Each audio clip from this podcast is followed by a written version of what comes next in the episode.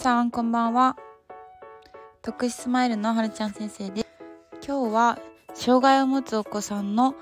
性教育に関する指導について、えー、お答えしていきたいと思います。え今回参考にした資料は、えー、特別支援学級のより良い学級経営と指導のための ABC という、えー、冊子になります。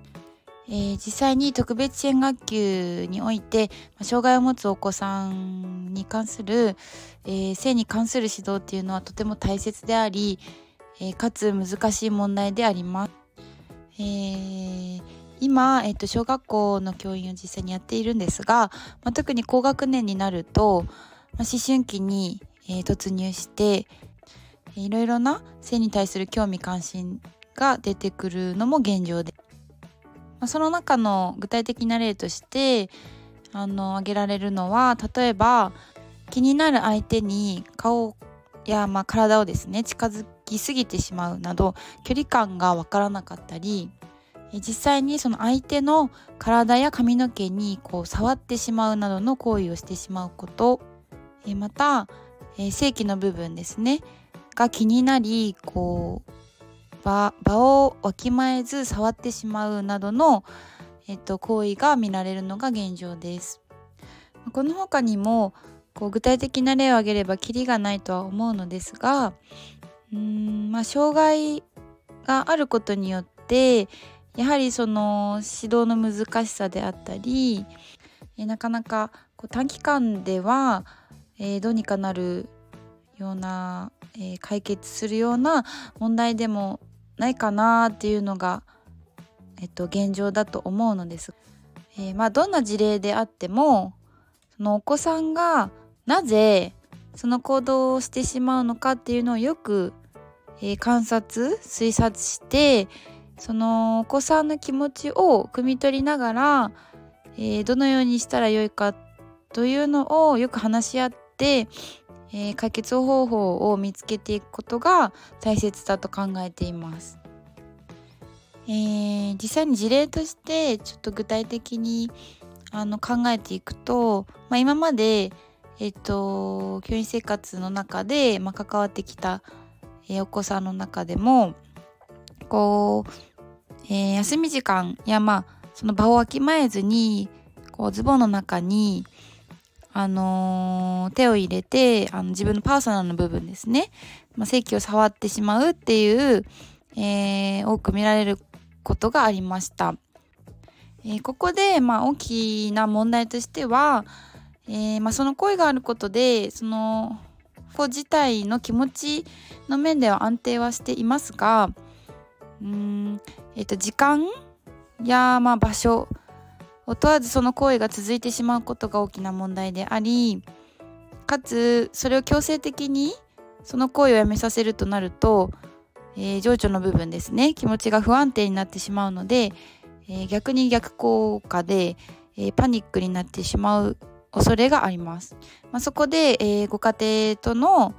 えご家庭の了承を得た上で、えまあ、自分のパーソナルの部分に触れてしまった時にはうんその場所の、まあ、イラストでもいいし写真を見せて、えー、バツマークですね。あのここではダメだよというマークを、えー、提示することで視覚的にあの理解を促します。またその反対に、えー、まあ、トイレであったり自分の実際のお部屋の写真を見せ見せて、え丸マークを提示することで具体的にえー、どんな時にどんな場所なら、大丈夫だよというのを、示してあげることでそのお子さんの気持ちというのは、安定する方向に向かうという支援が、えー、効果的であるというふうな結果になりました。ここで重要なのは、まあ、その学校だけで、えー、どうにかするのではなくてそのご家庭ですねもちろん家庭状況にはよると思うのですが保護者の了承を得た上で、えー、家庭と一緒に協力して、根気強くその子のために、えー、そういった支援をしていくことでその子自身が適切な、えー、行動を身につけられるようになっていくと思います。このように今挙げさせていただいたように何が大事かというとその行為が起きるまでの状況であったり気持ちの面ですね心理状態山、えー、環境、えー、などがどうだったかというのをしっかり、えー、分析する必要があります。え分析した上で、えあらゆることが考えられると思うのですが、まただ単に手持ち無沙汰であったり、ま気持ちの安定ですね落ち着きたいからというなどの理由でその行為が行われている場合もあるので、えー、日々しっかりとその行動を観察し記録に残すというのがとても重要だと思います。えー、ま今挙げさせていただいたのは一例なので全ての例に当てはまる適切な支援方法とは限らないのですができる限りその早い段階で支援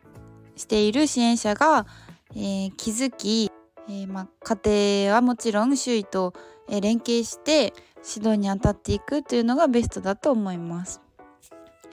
え、ま、もし、まあ、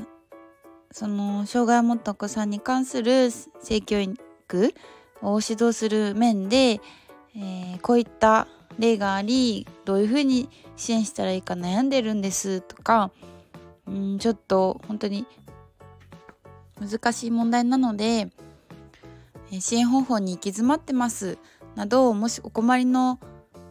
まあ、教職員であったり、ま、保護者の方がもしいましたら、えー、何でもいいのでコメントいただければそれに対するアプローチの仕方であったりを、えー、一緒に考えていければいいかなと思っていますので、えー、どしどしコメントやレターの方をお待ちしています。今日も、えー、ラジオの方聞いてくれてありがとうございました。また明日お会いしましょう。おやすみなさい。